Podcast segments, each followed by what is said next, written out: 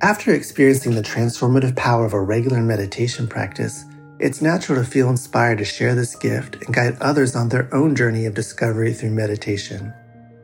Join Buddhist teacher David Nichtern and Duncan Trussell, comedian and creator of the Netflix animated series The Midnight Gospel, for a free online event on Tuesday, May 7th at 6 p.m. Eastern Time. They'll discuss the profound practices of mindfulness in Dharma Moon's renowned mindfulness meditation teacher training program. Get certified by Dharma Moon to teach meditation, lead group practice sessions, and work with individual students. Visit dharmamoon.com slash be here now for more info and to reserve your spot for the free online event with David Nichtern and Duncan Trussell.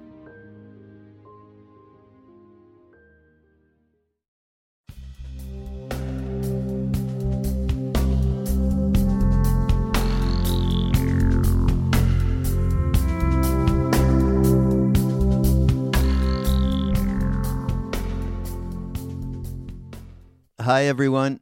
This is Raghu. I'm back uh, with uh, a wonderful new guest, Dr. Shefali. Dr. Shefali. Hi, so how are great you? to have you. Thank you. Same here.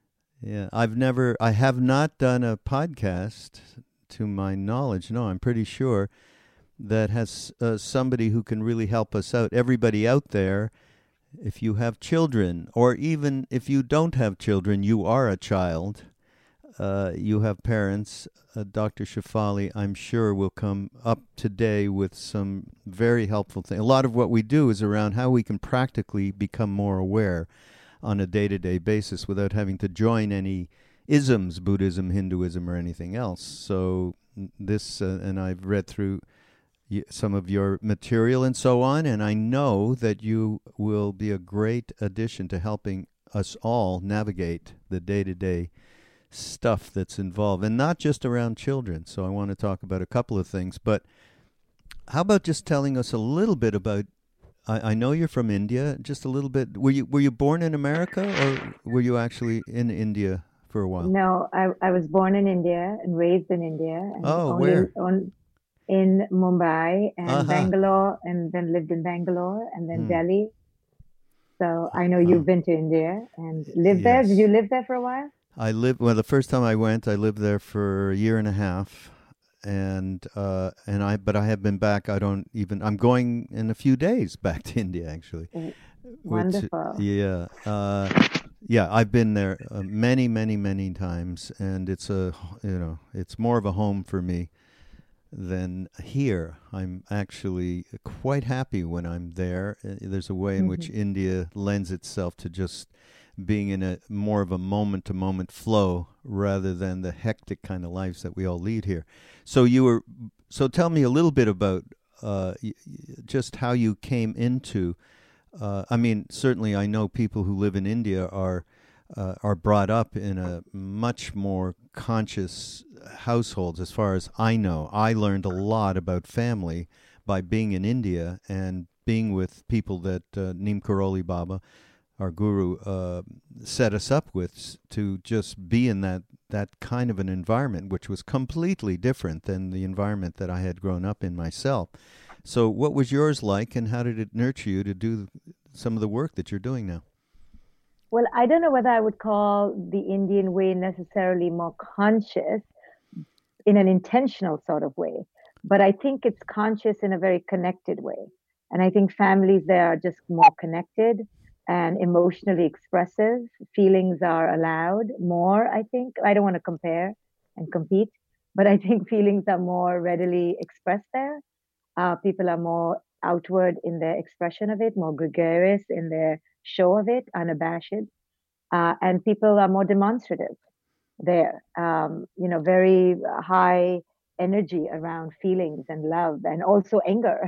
so you get it Yeah. all, but but it's all outwardly expressed kind of. It's not suppressed as much as I feel the Western mindset um, needs it to be. So I grew up in, in a very connected home and felt very connected to my parents. But I don't know whether I would say they consciously chose that way. I think it was their way, you know. Um, but then when I came to America, I was exposed more formally to meditation and spirituality, and then Really? just like a fish into water. Just I left India, but the moment I came here, maybe a few weeks later, got into it. It's almost as if I couldn't do it back home because it was so readily available. I couldn't see I couldn't see the ocean because I was in it. But the minute I came here, I just I went back into it. Really? And uh, I studied at the California Institute of Integral Studies, which is a four-running institution in San Francisco, which blends Eastern and Western thought. And so I studied psychology with Eastern philosophy, and uh, have been doing that ever since. Hmm. Wow, that's funny. You come to America uh, and and get triggered into all of this. That's pretty amazing. And you were rather young then too. Yeah, not that 20, you're rather young just, still, just just 22. Yeah. Really? Yeah. yeah. Oh, that's great. Oh, and by the way, everybody, um, you, I mean, we're going to have this, and I usually do this at the end to say that uh, Dr. Shefali has written a couple of great uh, books, uh, "A Conscious Parent" and oh, "The Awakened Family," and and I know Oprah's been a, a big part of getting the word out uh, with you, and she loves what you do. And uh, so all of that will be linking it up, everybody, when we uh, put it up on the on the podcast page notes, show notes, and you'll be able to find them easily. And also, uh, Dr. Shefali has a great website that led me to a lot of what uh, what you do. Uh, so I mean, the first things that struck me uh, was around uh, awakened life. I mean, many of the things you talk about are, are things that we talk about on a day to day on this podcast, on the Be Here Now network, stuff we do with Ram Dass in Maui. We have these retreats a couple of times a year. And of course, mindfulness is a major thing. We we have our Buddhist friends uh, that join us, Jack Kornfield and Sharon Salzberg, most particularly. And there's a, a couple of things here that I'd like you to just sort of elaborate on a little bit. Um, and one of them is around awakened life. And what tell us what that means to you uh, and how uh, everybody can relate to this beyond any kind of secular religion or anything that they happen to be a part of. Yeah, it's it's my it is the uh, my ultimate favorite topic to talk about. Yeah, is how do we become more awakened? And I think the core path to that awakening, uh, as you said, is mindfulness. But many people find mindfulness some sort of esoteric cult-like thing that they have to indulge in in the Himalayas, and they don't realize it's the key to living a more engaged life. So, what is that? it's the ability and power to be aware, um, preferably moment by moment, of how it is our emotional baggage from the past obscures our ability to live fully present in the moment. And part of that work or, or, or ability to be aware requires that you delve within yourself and you see yourself as a psychological being and so delve into your psychological past and understand your patterns and conditioning from childhood. You see yourself as a cultural archetypal product where you've been fed cultural archetypes and you need to deconstruct them to figure out what really works for you. And then to see yourself as a spiritual being where you are beyond all identities and you're beyond your past and you're beyond your parents' child and and and to unlock and free yourself from labels and definitions and cultural cultural conditionings and the shoulds of other people's requirements of you and to begin to live a more authentic life a more you truly life a, a life that's closely aligned with who it is you can most truly be and most of us live trapped you know we live trapped by our past by what our parents thought of us their limitations their unconsciousness we live trapped by culture's limited ideas of how humanity should rise. We live trapped by our own inability to see our divinity.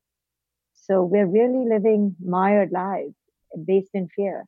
So my work is very much about unlocking that fear so that we can be as liberated as possible. Hmm. Right, great. So, in terms of awakened life, one of the uh, vigilance was a word that I noticed in, in some of what you have written, and um, you know, it's it, it's a little bit of a it may be a tough word for people. Nobody wants to be vigilant, but we uh, we certainly have all kinds of motivations, different kinds of motivations for every act that we do on a moment to moment uh, basis. And I think vigilance is uh, a word, you know, that uh, I think for the inner workings to really find ourselves that there has to be that that vigilance. And of course they talk about that in mindfulness. Uh, yeah talk about vigilance. And there's three words that really struck me dr shefali vigilance courage and patience regarding uh, really uh, being able to reveal the stuff that especially the shadow stuff that we can allow to come up so we can transform it yeah yeah, I think vigilance is scary for people because it requires this kind of heightened, uh, awakened, engaged curiosity. And people like to not have to work so hard. But really, they can see it as a moving away from apathy and indecisiveness and a lazy passivity, really but but you're right people don't want to move away from those things because those things are comforting. Those things yeah. allow for the known and stagnancy. And what i'm asking or what mindfulness asks is that you look at every moment as a new moment and you are vigilantly awakened to the possibility that each moment is here to teach you something new. So then you are a student in every moment. And that's tough for people because people don't want to be so ignited all the time, you know? But that's the way to living a more full and engaged life. And then you use the words courage and patience. So then you have to have the courage to, to look into the mirror and see what is what it is that life is bringing you and to answer the call to delve deeper to ask how am i how am i meeting this moment what am i bringing to this moment how is my past influencing the present? How am i mm. what is my energy doing in this moment that could be obscuring real connection? And this is especially true with children. You know have the courage to look in the mirror that they provide you and ask the difficult questions you know? What part of my past is my child reflecting to me now? Mm. how can i how can i see my own inner child in my real child? How can i use this moment perhaps to go back and heal my own inner wounds. Now that takes courage, right? Yeah. And then patience. Patience is required because we are, you know, we're slow to change as humans. So it takes time. And when people come to me, they want to become conscious fast. But consciousness It is America, is... huh? You know.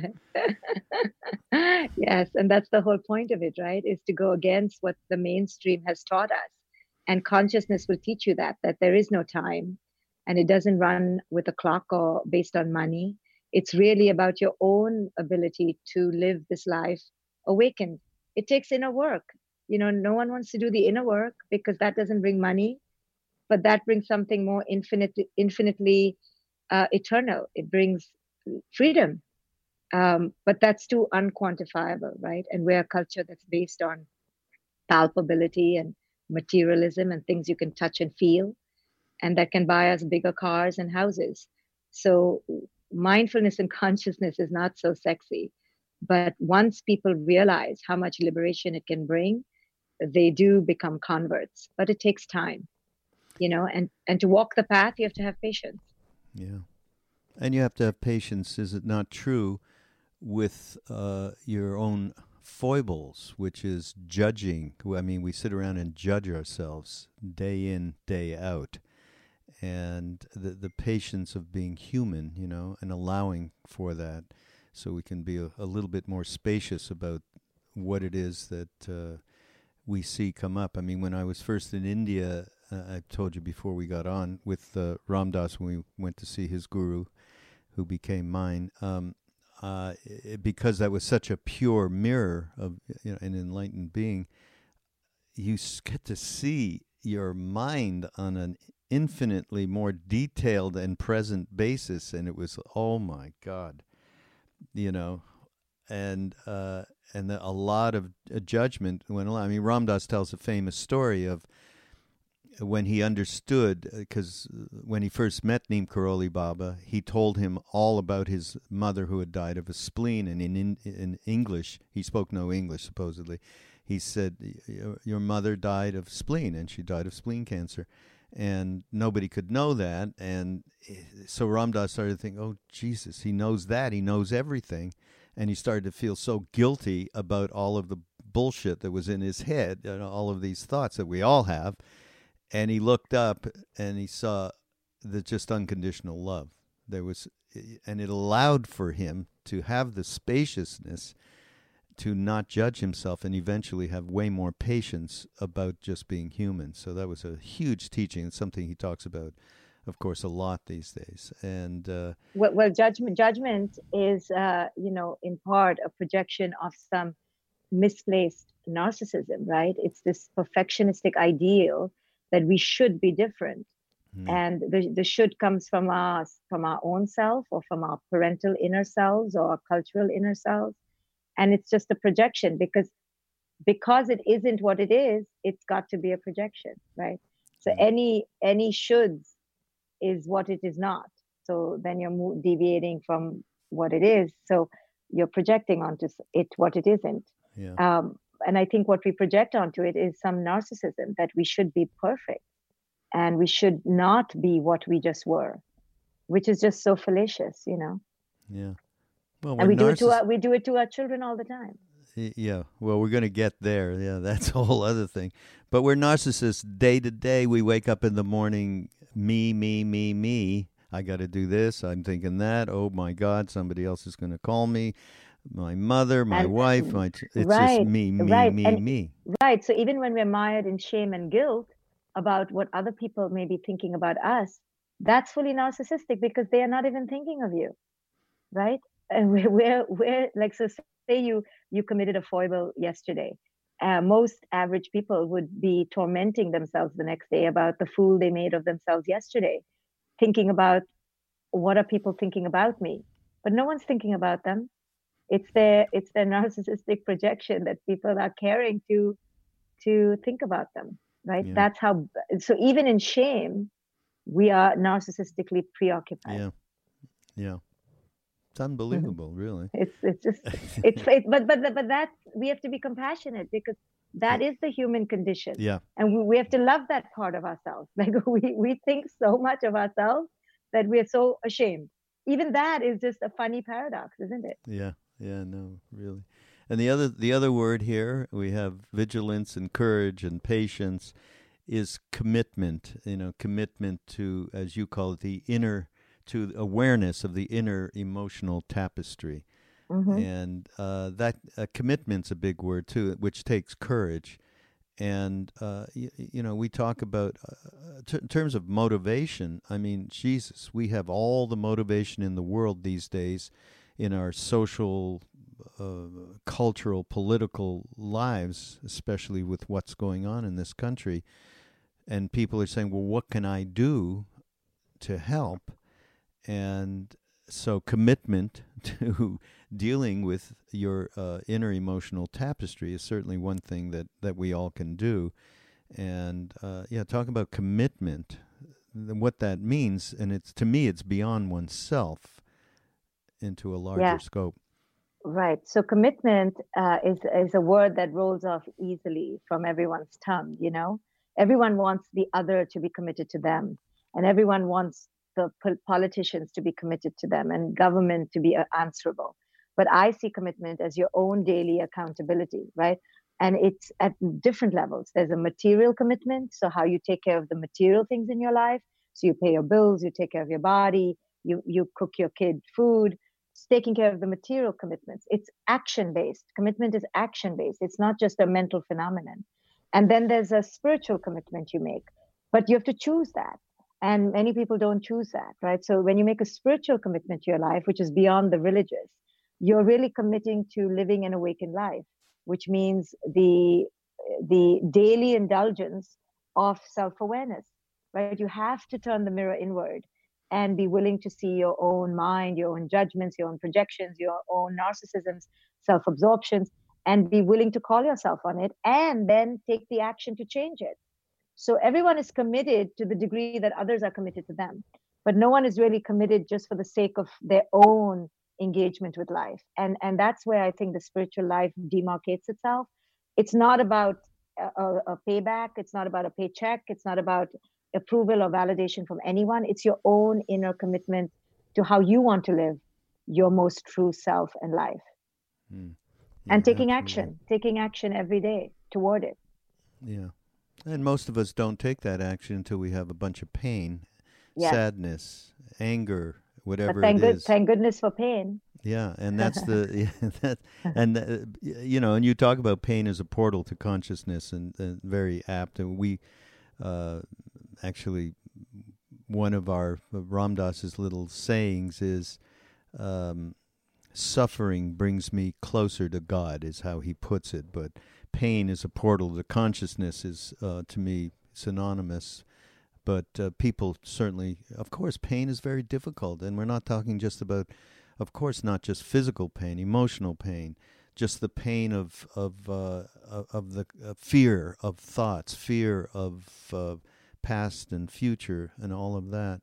Right. Uh, so yeah, talk about uh, the uh, the consciousness that can come from a different uh, vantage point around pain and suffering. Yeah. So if you don't awaken voluntarily, which very few people do, and don't see this life as a journey toward greater consciousness, which few people do, what will inevitably happen is that you live a life that's unconscious. And to me, an unconscious life is a life filled with projection and attachment. Attachment to others as the portals to yourself. So when you attach to others, you use them to define who it is you are, or you attach to ways of thinking or belief systems or institutionalized uh, religion or you know cults or what, any which way to to siphon off a sense of self so those attachments begin to become your identity and that to me is the hallmark of an unawakened life, where you use these attachments to fill your inner self. And then when you wake up, you realize, oh, I had to fill myself all on my own. So pain then, which really jars the attachment. So what is pain typically? It's physical pain and emotional pain on a very basic level. So physical pain is something happens to your body. And so you are jarred in your attachment to your physical form. And then you begin to realize, oh, I have been so dependent on this physical form as my identity, and now something's happened to it to make it imperfect or to create, you know, uh, terminalities, making me confront the limitations of it. So now, who am I in the face of this limitation? So you're forced to confront who it is you are. Finally, something beyond your body. And the other kind of attachments that we glom onto in life are our emotional relationships or our attachments to our things, our possessions. So when a hurricane takes away your possessions, or death takes away your loved one, or divorce takes away your marriage, or whatever the loss is, you are now confronted with who am I without these things, which is a wonderful place to arrive because we should have been answering that question from birth. Actually, from birth, we probably knew who we were, but that was abducted from us. So now we return to that. But in between who we knew we were in childhood to adulthood, we are we are falsely led to believe that we are our body. We're falsely led to believe we are our identity to career, identity to relationships, identity as mother, daughter, husband, wives, and the roles we play. That's all a lie. We are not that. We are beyond the roles. And pain, then, which comes to take something away from us physically or emotionally, then leaves us, you know, where we're left in the sieve. The, the, what's left in the sieve is the question, who am I? And now you begin to confront it because you you've been bereft of that which you were holding on to to create a sense of false identity. So now you begin the spiritual path of answering that. And it's treacherous and it's scary but it's a wonderful place to be because maybe finally you'll begin to live as you were meant to live all along. Hmm.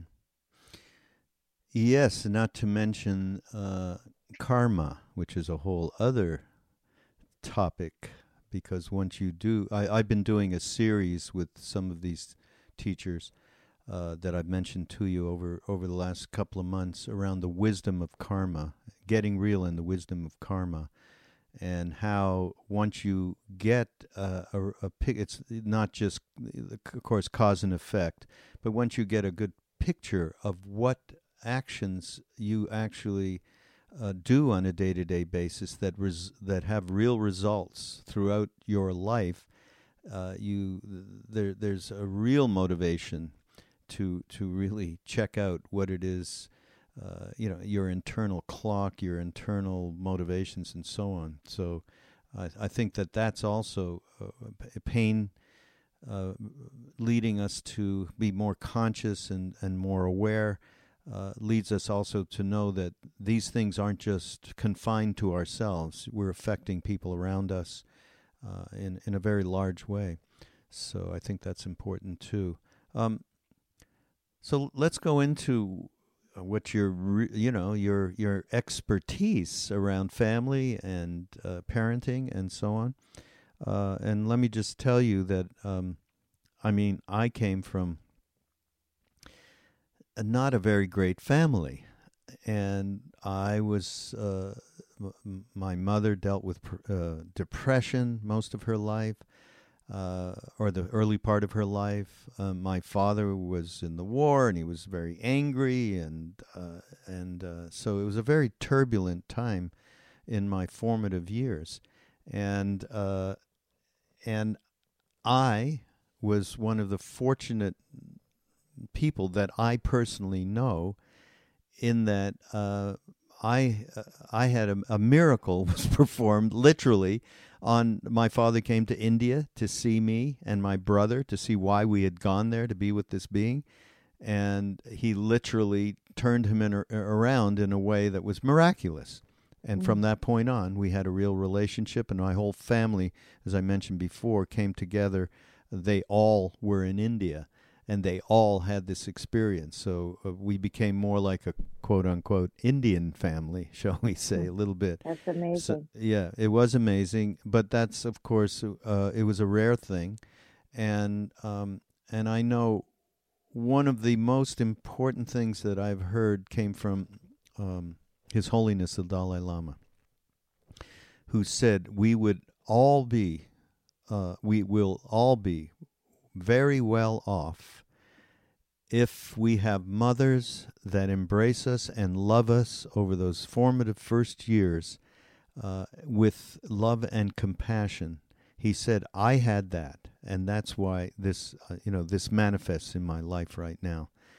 And so we do know the extraordinary importance of that in, in formative years and in ongoing years, which um, is not happening very much in this culture, and thank God you're talking about it. So, yeah, uh, can you take us right back to to the initial uh, a baby is born and what can happen that really can uh, make a huge difference in our um, in the rest of our lives?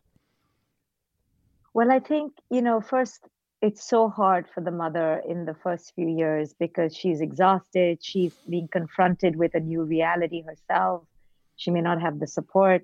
So it's easy for us to say you know she should be x y and z but i want to first acknowledge how difficult it is for the mother to be psychologically prepared leave alone spiritually prepared. I remember that i thought i would be both psychologically and spiritually prepared but there's really nothing to prepare you to encounter the advent of this new relationship with a being you've never met before and who is changing moment after moment. And um, you know there's no volition left anymore really because you're kind of stuck with this being now. You know you can't divorce them you can't leave them you can't leave your job it's not a job. This is it. So that's the beauty of this relationship that it's uh, the encountering of a new being. Therefore you get to see a new part of yourself. Therefore you get to discover yourself in a very raw unedited way but what's missing really is that people don't realize that this is the portal to spiritual awakening because mm. it's this pain of meeting someone new, the unfamiliarity, the unknown, the exhaustion, the unknown territory. No one ever tells you. Every child is different. Uh, can't rely on anybody. No book can tell you how to do this.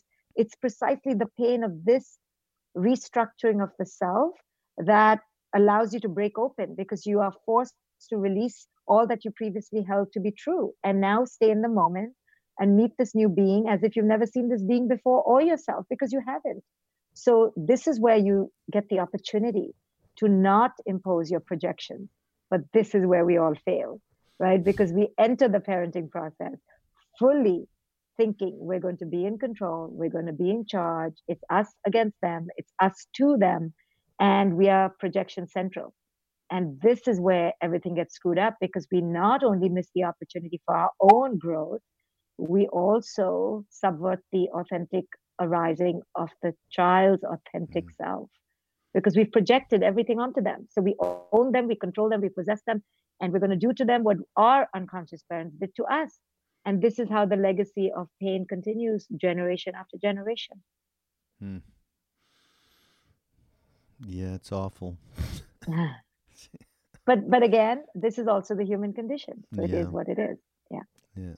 Okay, so let's talk about go ahead and talk about some real um, advice on what a mother can do. I, I know, especially in the first, you know, when a baby is born, and in those first few months, it's extraordinarily difficult and it's easy to say, uh, you know, connect with that inner part of yourself and be more aware, be mindful, and all of that. And like you say, when you're not getting any sleep and you have no idea what the hell to do with this new human being. But so, what are some of the things you would suggest uh, as people trying to navigate this? What did you well, do? I, well, I kind of kind of had a hint that this was a very important time because I was studying psychology, but I didn't realize the spiritual impact. I didn't realize how infancy, in particular, is a time for spiritual regeneration in the parent because the infant, you see, is so moment to moment. The infant is so in the present. The infant is so in its eternal, infinite timeline. Like the moments are long in infancy. You know, people say time goes quickly. Yeah, but the moments are long. Uh, so those moments force the parent to be very present, very awake. You're forced to give without necessarily getting. So again, it's a dissolution of your egoic needs and agendas. The, the infant just keeps taking from you and you can't be in your mind, right? You have to be present in a very sensorial, non-verbal way. These are all mindfulness practices. So you get to practice mindfulness. And that's, I didn't realize this would be the replete opportunity for mindfulness. So I began doing that. Um, and then what I didn't didn't realize is that there would be this roar of the ego. I didn't realize that either. And I thought I was past the ego. I thought my unconditional love would bury the ego. I and then I was sadly mistaken because I had to confront how full of ego I was. And Oh, hold my on. daughter you, was oh. yeah. No, go ahead. Uh, the internet just got unstable. Go ahead. Sorry. So around the age of three, when my daughter was three, I began to realize how conditional my love was and how the ego was so strong. And then I began to realize um, that this is a common parenting problem mm. and uh, began to help other parents with it. Mm. Um, and then as time goes on, things evolve. How many children do you have, may I ask? I have one daughter. She's 15. One daughter. Oh, really? As time has gone on, of course, many other uh, issues come up, and uh, certainly there can be a, a little bit of a tug of war between the individual wanting to express themselves individually and uh, and wanting more freedom and so on. And there's a lot of times uh, p- people push back, which happened to me, and created a lot of stuff that I am still dealing with today, uh, all this time later. So yeah, take take us through a little bit of the the process. Um, and you talk about awakened family. Uh, take us a little bit through the process of what that really means. And you have, of course, you know, your partner, your husband, the child, and you're moving through time and you're moving through all sorts of different uh, people's different agendas, different uh, egoic needs, and so on. So, how did you yourself uh, navigate that? Um, it's it's difficult you know because you're uh, for me an awakened family is one that is committed to the rising of the authentic self. It's a, a family that understands it's part of the grander family in the universe. It's uh, beyond borders of name or clan or blood. It's really the understanding that we are all the human family here to evolve. And what does evolution mean? It becomes it's how do you become your most true self? So my goal in in in my family has been to raise my daughter to be her truest self as possible but the only way she can be true is if i'm true. And uh, and then my partner has to discover his own truth. So we're all navigating this together and sometimes the roads cross over and uh, mess each other up and sometimes they flow beautifully. But this is what it is about. It's about how do we assist each other to become true? That's really what we're all here for is is uh, to help each other grow. We just don't know where we're doing that and if we could become conscious of it we'd do it more intentionally. And uh, get out of each other's way when we're stopping the other one's growth. But because we don't pitch our life like that and because life is pitched so reductionistically so limited as a as a goal of you know as having goals of success or achievement i mean those are such meager goals compared to the goal of spiritual growth and authentic truth if only we could move away from the material goals into the more spiritual goals we'd all be more uh, excited to be here and and to help each other out hmm. you talk about uh, when you're in an intimate relationship not with with your child, with your children, with your partner, with uh, yourself. With yourself, yeah. It's it's. Uh, I like what you said. The biggest wound within us reopened because of this, and uh, actually, it's uh, work that I've been doing uh, myself recently and realizing this, and uh, it's it's very helpful to to realize this and become more aware of it so that you know one can deal with it. But talk a little bit about how that intimacy actually and and to me I, I talked about karma a little bit ago um, and I think that we are placed with people we gravitate towards people uh, uh, just absolutely to help us become free and where these wounds get revealed. So they're the perfect the perfect child the perfect partner and so on. Would you uh, talk about I, yeah the reopening of wounds?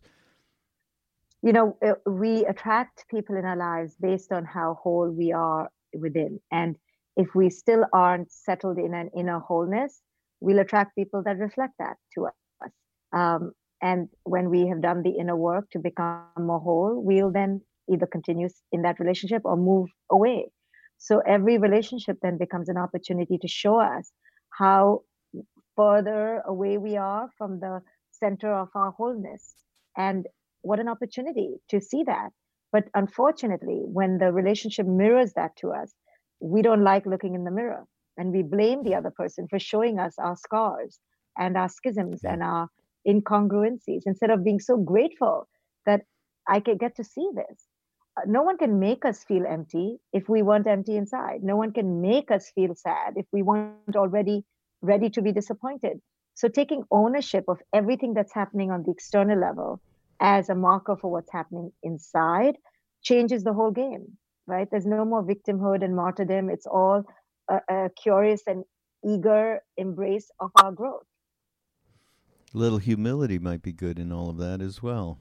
Yeah, yeah. That that we're here to become whole, which means that we're probably broken, which is probably what the relationship is reflecting. So instead of blaming and warding the other one off, we allow those lessons to teach us. Hmm. Yeah. But when we think we're already whole, then of course we're going to blame the other one and say, you're the one who's messed up, not me. Yeah. Well, and there's many different ways that wound can manifest itself. And yeah. uh, I know in, in my own case, my my thing has been uh, a little bit of an inheritance from my father around anger and righteousness. And mm-hmm. righteousness is a very difficult thing yes. to get through yeah men men specialize in uh, in they do eh i think i think women do too but we're more victimy and martyr yeah. martyrdomy but men men like to be arrogant and indignant but yeah. but you know I'm, I'm, I'm stereotyping it's all of us are all things so yeah i think you're right but you you guys yeah have a good and and heavy hold on anger that's for sure hmm. yeah yeah it's a tough one yeah boy oh boy oh boy yeah uh, I like your story. Tell your story of uh, when you were just starting out as a therapist, and uh, in, in your early twenties. You know the story of of who you thought you were, and you were getting overburdened and what happened. Talk about that. I think that's very revealing and helpful. It, it, you're getting that uh, from my talk. Uh, yeah. The pain is yeah. Yeah. So you know, just you know, when you're a young therapist, if you have those genes within you that want to save the world. Um, oh yeah, nobody take... has that. That's singular for you. So then you take on other people's pain and you want to control it. You know, you want to fix it because you haven't yet resolved your own inner pain. So that that was me when I was young. I wanted to fix all the pain in the world. That's why I became a therapist, and I wanted to ameliorate the struggles people were experiencing. But I was coming at it in a highly agendified and egoic way. I wanted because it served me to be uh, to be in the image of a rescuer, of a savior. And it took me many years to let that go. You know, that I'm not here to save anyone. In fact, that which is causing the struggle is probably their biggest growth inducer. So why am I taking it away? And that everyone comes to evolution on their own, and that people need to hit rock bottom before they rise up. So I learned all these lessons and slowly chipped away at my narcissistic rescue fantasy and learn to be with people in their pain and learn to be humble in that pain and learn to just allow. And it helped me so much in my own life and with my child to just allow them to be in that space of struggle without wanting to to swoop in and fix it. Mm. Narcissistic mm-hmm. fixing fantasy. Yes. Yeah. I, have yeah. been there. Uh, that's so great. Um, and giving and receiving you talk about as well and and and certainly in in relation to uh, love and how we uh, it's more of a business deal a lot of the time. You love me, and I'll love you back. But if you don't, forget about it. There's it's trans- the, it's transactional. Very it's yeah. It's yeah. It's exactly that, and it's not. Uh, you know, uh, that's why when we went to India and we were with this being it was a one way street. There was nothing about transactional whatsoever. And we had never met anything like this in our lives. It was like uh, some kind of outer space person. But giving and receiving, and you know, and you talk about reciprocal relationships between the things we put out or give to the universe and what uh, we receive back and moving into uh, from conditionality to unconditionality. To me, that's uh, uh, and you talk about love equals good parenting, but conditional love not necessarily. So I think that's is that not the crux of of really uh, good parenting, awakened family, awakened life, all of it. It is the crux of it is moving away from the transactionality of life. But you see, the reason we enter transactions unconsciously is because we truly are under the delusion that that thing that we believe we're going to get is going to make us whole. That's how we go for it. But when, and, and we never get it. So we keep, uh, the delusion keeps continuing instead of mitigating. And we go, okay, not this husband, next husband. Okay, not this child, the next child. Okay, not this grade, the next grade. But when we finally wake up to the understanding that nothing on the outside can fulfill us, then we realize what's there to take from anyone and the only way to take is from ourselves and from our own eternal relationship with our own divinity. And then we change the focus you see? So our quest is earnest. You know we truly believe that that person can, needs to give us something because it will make us happier right? That's why we go for it. Yeah. but when we realize that it cannot and does never then we slowly start waking up to the profound truth that the only person who we can receive from is our own connection to source, our own connection to our own worth, our own wholeness. Then we let go, you see? So your Neem Karoli Baba, he figured that out. He's like, okay, I get it. My own connection to divinity is what's going to fill me. I don't need mortals to give me anything. I just need to radiate with this connection. And that's what he did. Yeah. He was transpersonal, right? He was transcendental. Yeah. Of course, you he, well, he went into a cave, you know, for X, yeah, God knows how long, right? right. And you, it, one of the things you say, conscious living is not about being entombed in a protective cave in the Himalayas. Well, for some people, it works, and they come out, and no, then uh, they can. Re- right, right. But I just, uh, but also I'm spirituality. Kidding. No, but but you're right because spirituality gets pitched as that, and I don't want people to think that unless they do that, yeah, yeah. they can't achieve anything. You know. Yeah, I uh, I met a great when I first was in India that time. I met a great Tibetan Lama, and uh, I'm from Canada, so I was with some uh, interviewers with the Canadian Broadcasting Corporation, and we they were going into a room to interview him, and they said, "You want to come?" I said, "Yeah, sure, I want to come." So they went in and they were interviewing him. They were asking dumb questions about what he thought about Christianity. I don't know anything about Christianity. You know, was he was bored with them. I could tell, and they could tell. And they turned to me and said, "Well, why don't you ask him a question?" And he just sat up and really contacted me. And I said, "I've been in the mountains and meditating, and I'm just completely in a wonderful, free, aware place." I didn't say it quite like that and now I'm in the city. I was in Delhi. I'm in the city, and I'm completely, you know, bamboozled. I'm not holding any awareness or anything. Do you? What do you? Do you have to be in a in the Himalayas? And it was this question, and he said, absolutely not. In fact, and he told me the story of the seven siddhas of India who all became enlightened through work, weaver, potter, whatever it may be. And well, uh, you know, in, in Zen Buddhism, it's the sweeping and the daily, yeah. the daily chopping wood. Yeah. yeah. yeah. So it's it's about where you are, not where you need to get to, where which is something you've read in a book. It's just wherever you are. Yeah. Um, but I think, and I, I say to everybody listening, uh, it is good to take time off and shut your phone off I agree. And go to a place where you can spend a weekend, even or a week, uh, where you are focusing on that inner part of yourself and allowing that to to just flourish right, and, and give it attention. Se- several several times a year. That's why I'm doing this thing in San Francisco, uh, where, wherever I'm doing it, Santa Cruz, uh, this meditation retreat, because that's how you replenish yourself when you go back into quiet to listen to who it is you are. Yeah.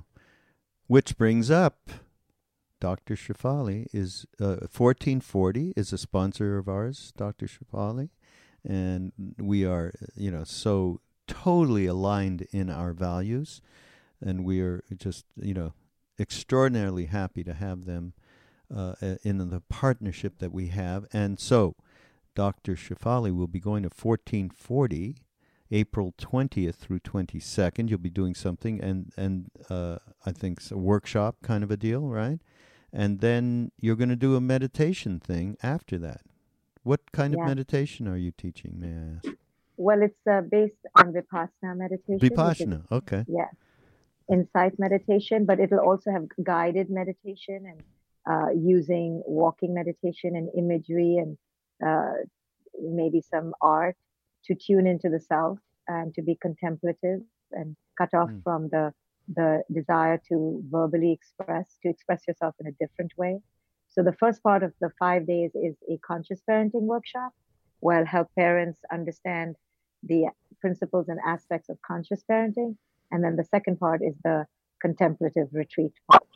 Right. Again april 20th it starts so the whole thing it's April 20th through 25th. You'll go to, again, go to the show notes page on BeHereNowNetwork.com slash mindrolling, and we'll have all the links so you can join Dr. Shefali at 1440, which is an extraordinarily beautiful campus.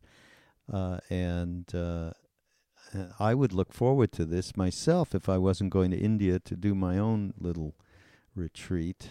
So, but uh, one of these days I'd love to meet you. This has been great. Thank you, Raghu. Same here. Thank you. It's really wonderful. So, uh, again, everything will be available Dr. Shefali's books, links, all of it on Be Here Now Network. And this is Mind Rolling, and we shall see you next week. Bye bye.